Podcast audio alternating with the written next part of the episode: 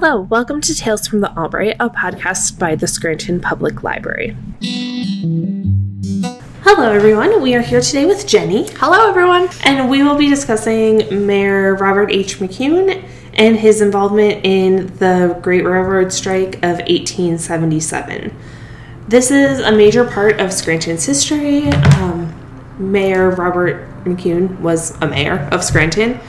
And we discovered a series of documents in the collection here at the Scranton Public Library that seemed to be his correspondence throughout the entire event. Mm. So we went through all of those. We have them transcribed and we digitized them. So Where did you find them? they were in the fire cabinet Ooh. in the admin office. that's a neat discovery.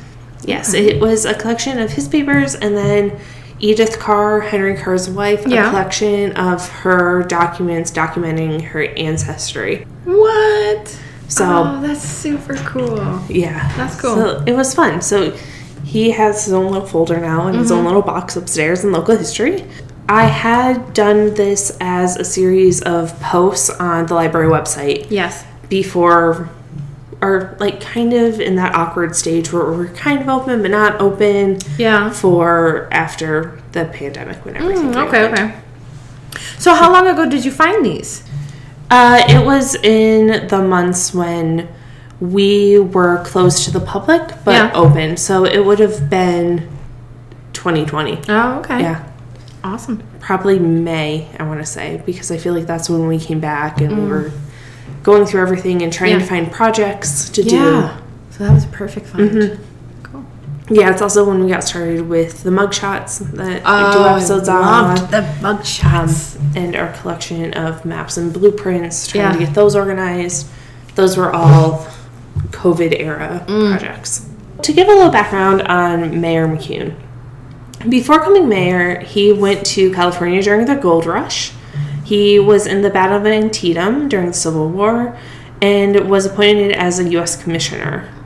In 1875, he was elected mayor of Scranton and is most known for his role in the Great Railroad Strike.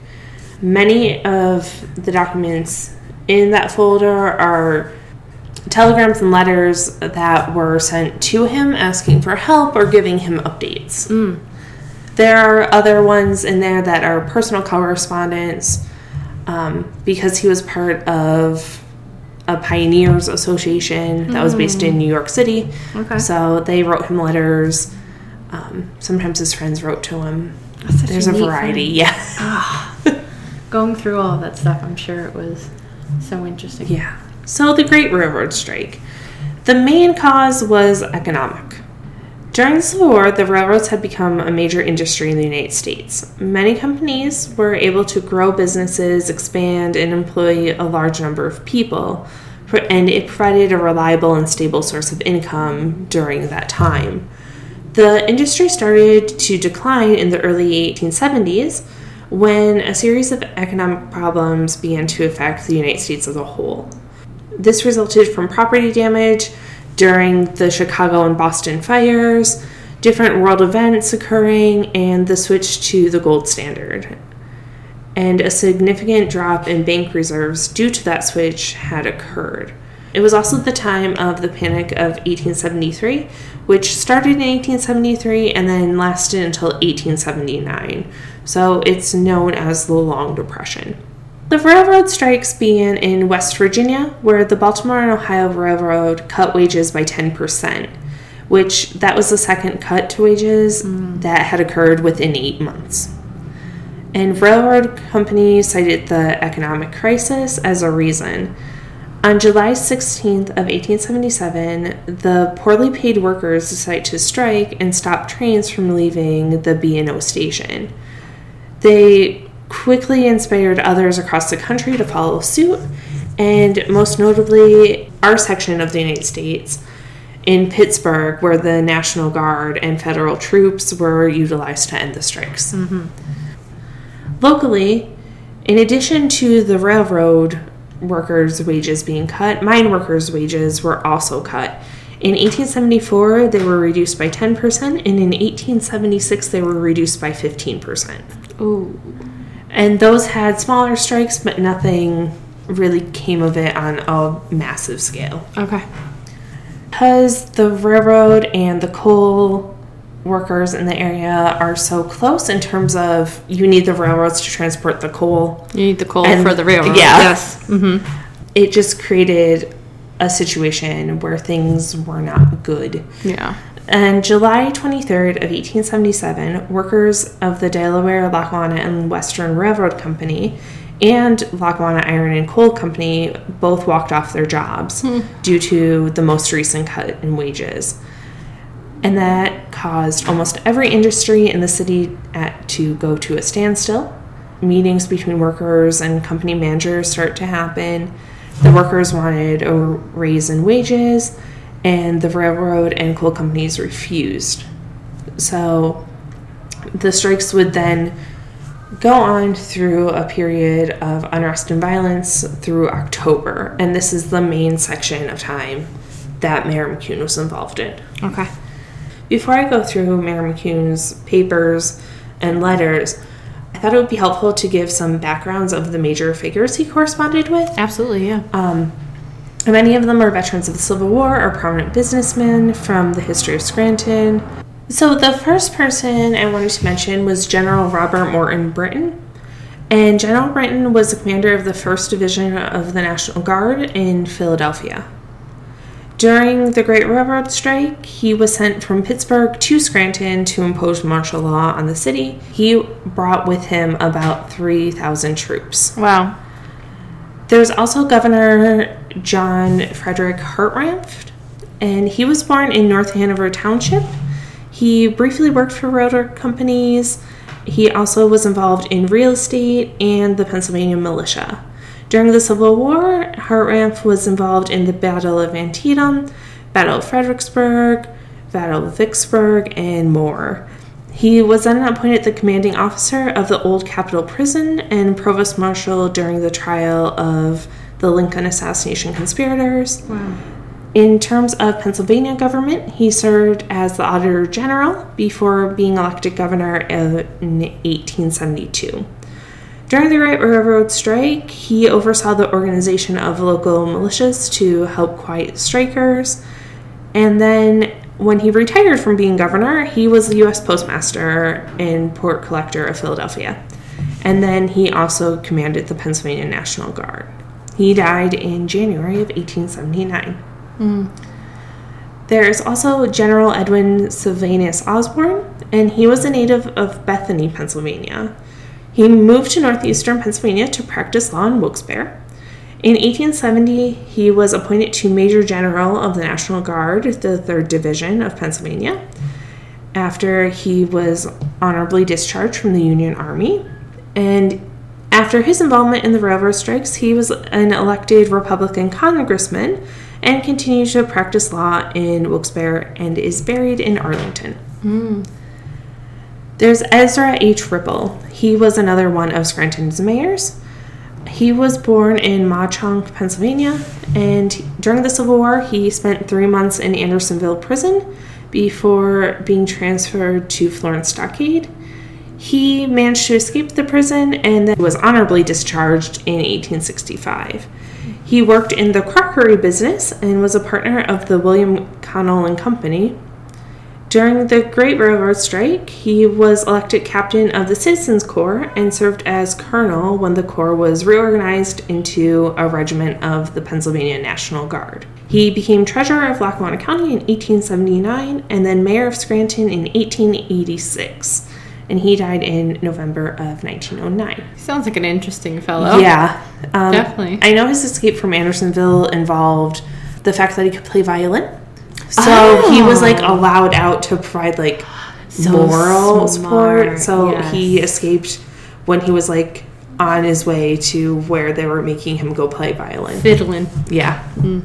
Um, he gave a presentation about it at Nancy Kay when it was the Greenridge Library. Love it. And then the final person is William Walker Scranton.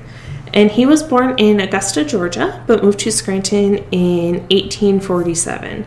He was manager of Lackawanna Iron and Coal Company, and he managed the company through the Great Railroad Strike of 1877. He also allowed the Scranton Citizens Corp to store their arms in buildings he owned in the city. After the strikes, he founded Scranton Steel Company and became the manager of Scranton Gas and Water. He is buried in Dunmore Cemetery. Wow. So those are the major figures that go through. There's an interesting lot. quite a few. Mm-hmm. Mm-hmm. Um, and it would make sense that most of them were veterans of the Civil War, Sure. Yeah. just because of the time period. Mm-hmm. So, Mayor McKune's papers relate to the Great Railroad Strike of 1877, began on July 25th of 1877. And this is a proclamation issued by Mayor McKune in a telegram from the governor. During this time, railway workers and miners continued to strike and make demands for the increase of wages. Leaders of the industry, including William R. Storrs of Delaware, Lackawanna, and Western Railroad, and William Walker Scranton, refused to do this, citing the ongoing economic troubles resulting from the Panic of 1873. Citizens of Scranton began to worry that family members vacationing elsewhere would not be able to return home due to the railway strikes. Oh, Because the trains weren't running, so people can't come They're back. stranded. Yeah. For- and just yeah, Yeah. and they just couldn't come back in general. there was no way to get here. Mm-hmm. For local officials, the fact that troops who had been previously protecting the city had been ordered to different parts of Pennsylvania to help quiet the strikes happening there caused them anxiety. This situation, mixed with the lack of communication, would lead to violence and unrest in the coming days in Scranton. So, Mayor McKune's proclamation that we have in our collection proclaims that any location that sold liquor needed to close down because he believed that a lack of alcohol would help deter strikers from turning violent. What? Yes. So, Well, there's your first problem. yeah, so anywhere that sold alcohol, you were shut down. oh, yeah, that's a sure way to really. And then people don't have places to go either. Mm, yeah. I, I can see the logic on both sides. Most definitely. Yeah. Yes, absolutely. But I can see how things got ugly. Yeah. By 4 p.m. on July 25th, Mayor McKune secured support for the city in the form of General Edwin Sylvanus Osborne and the 3rd Division of the National Guard through communication with the governor. The next day, July 26th of 1877, focused primarily on the anticipating clashes between strikers and the military presence in Scranton since they had arrived. It was a relatively calm day and is reflected in Mayor McKune's papers through a telegram to Governor Hartranft and a letter from the Central Railroad Company of New Jersey. Mayor McKune proposed a special police group that would later be renamed the Scranton Citizens Corps to help respond to the strikes. In order to sign up for the newly created police force, a citizen was required to be a businessman, be willing to defend the city, and keep the group a secret from other members of the community. Many people who were notified of its creation and asked to join believed that such measures might further in, or incite violence and refused to join. By the end of the day, however, 116 men had signed up for it. Um, Ezra H. Ripple, who would be the future mayor, was elected captain of the newly formed group. So it was a mix of like secret society and yeah. And then during this, Mayor McKune contacted Governor Hartranft to let him know that troops would not be necessary in the city for that day. The potential property damage caused by the railroad strike continued to weigh on the minds of those in the city. Mayor McKune received a letter from the Central Railroad Company of New Jersey stating that the city was responsible for any damage, violence, or injuries resulting from the strikes in Scranton. Similar letters would be issued from other railroad and coal companies throughout the day. And so they had to compensate for any kind. Then that Yeah, uh, taxed. the- yeah. Companies said that the city had to pay for it. Mm-hmm. On July 27th, Mayor McKune met with the Brotherhood of Trainmen to discuss a potential return to work. Railway workers, firemen, brakemen, and mill workers accepted a return to work agreement for their wages before the most recent cut. The miners who worked for the coal companies refused these terms and continued to strike. Those still participating in the strike issued threats of violence against the railroad companies, coal companies, and those who chose to return to work. With these fears in mind, the Scranton Citizens Corps obtained permission from General Osborne to obtain arms.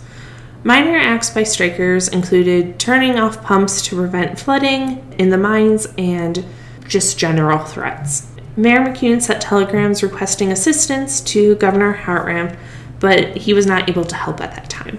Um, I believe this is the one that literally says, can do nothing for you right now. Yeah. Yeah.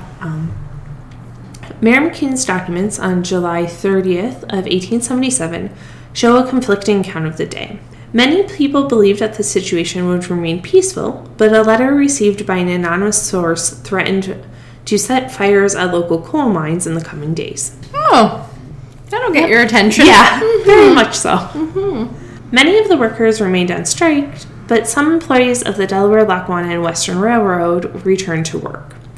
This gave hope to many citizens who began to hold meetings in order to pass motions and resolutions against the creation of a special police force by Mayor McKune. Although the day remained peaceful, the anonymous letter claiming that fires would be intentionally set at mine shafts in the area was left in the engine room of Staple and Fancy Dry Goods, Hosiery, Notions, and etc., which was a store that was located on Main Street in Scranton. Hmm. In communications between Mayor McKune and John Johnson, the chairman of the Committee of Miners and Laborers, it is determined that that was a false threat. The only item that exists from August 1st in Mayor McKune's documents is a telegram from Governor Hartranft informing the mayor that reinforcements would be in the city soon. The lack of documents is potentially the result of it being the most eventful day of the strike, so no one really had time to write letters or send any information back and forth. Mm-hmm. During the morning hours, a group of a few thousand workers began to assemble near the Silk Works in the south side of Scranton.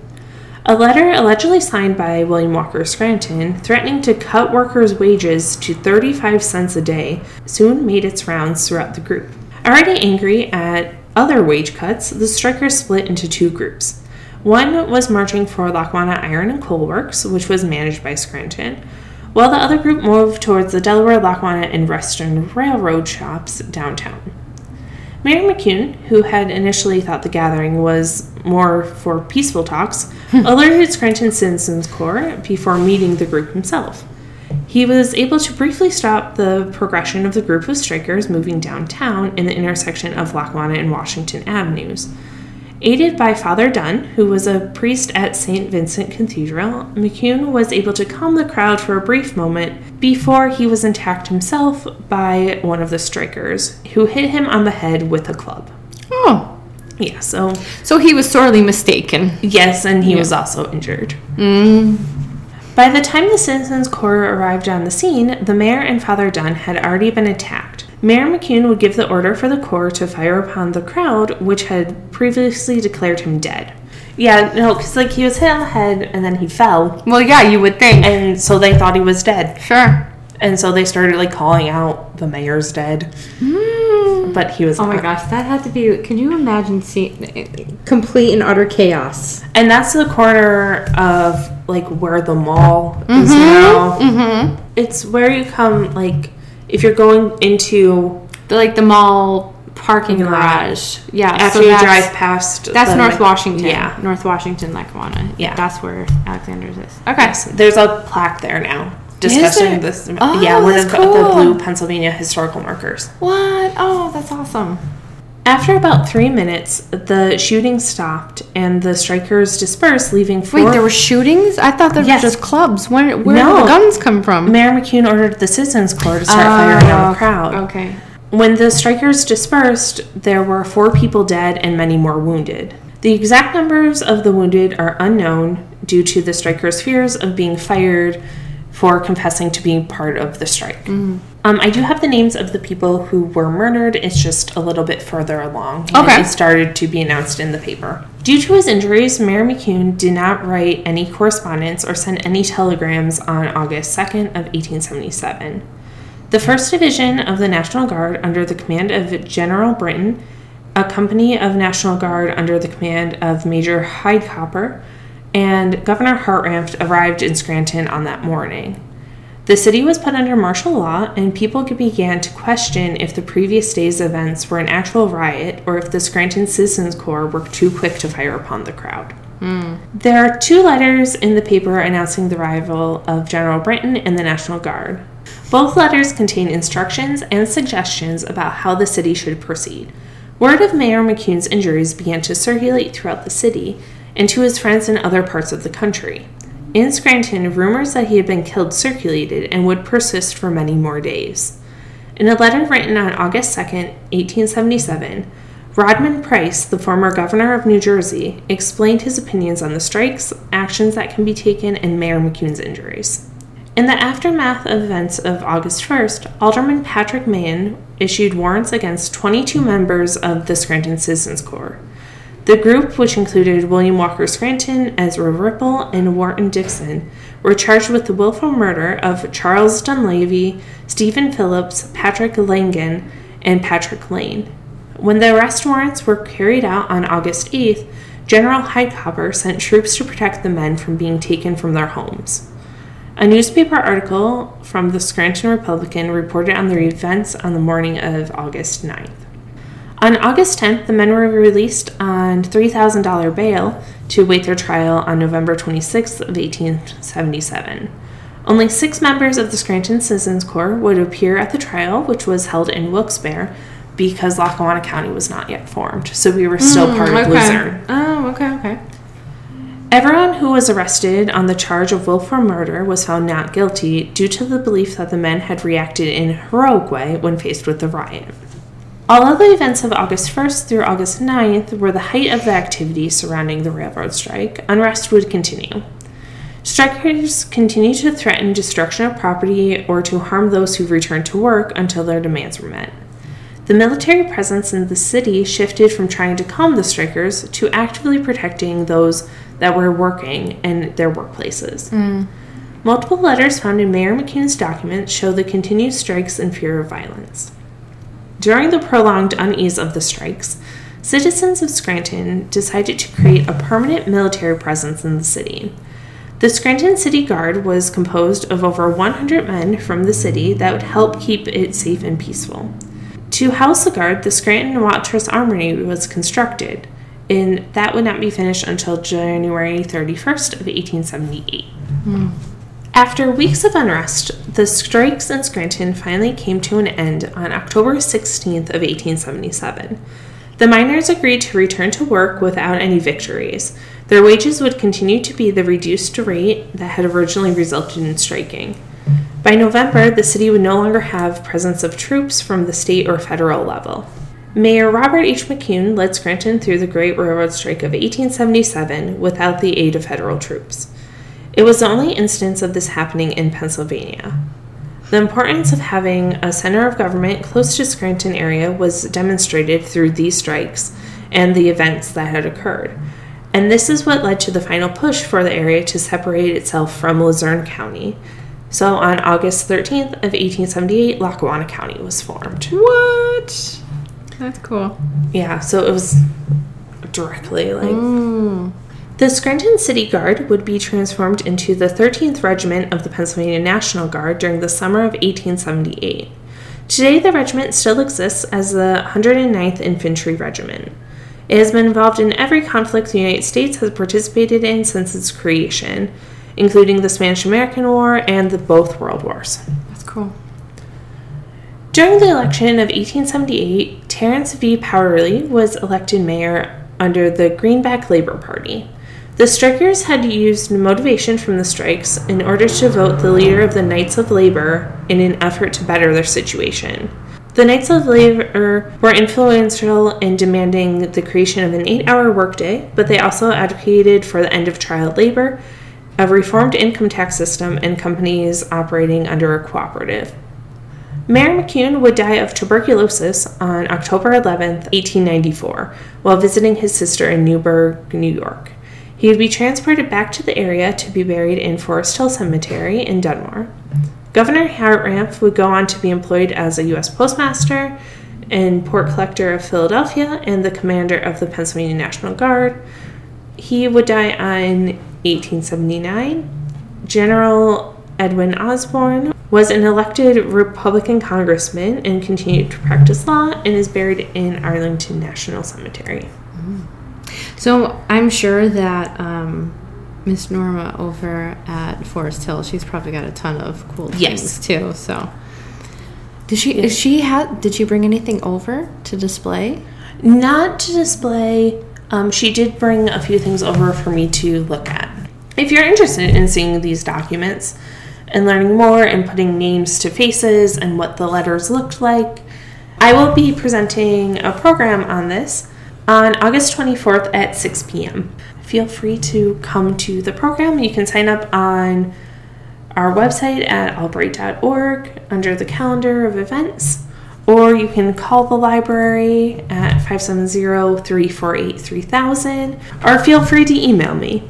Do you have any thoughts?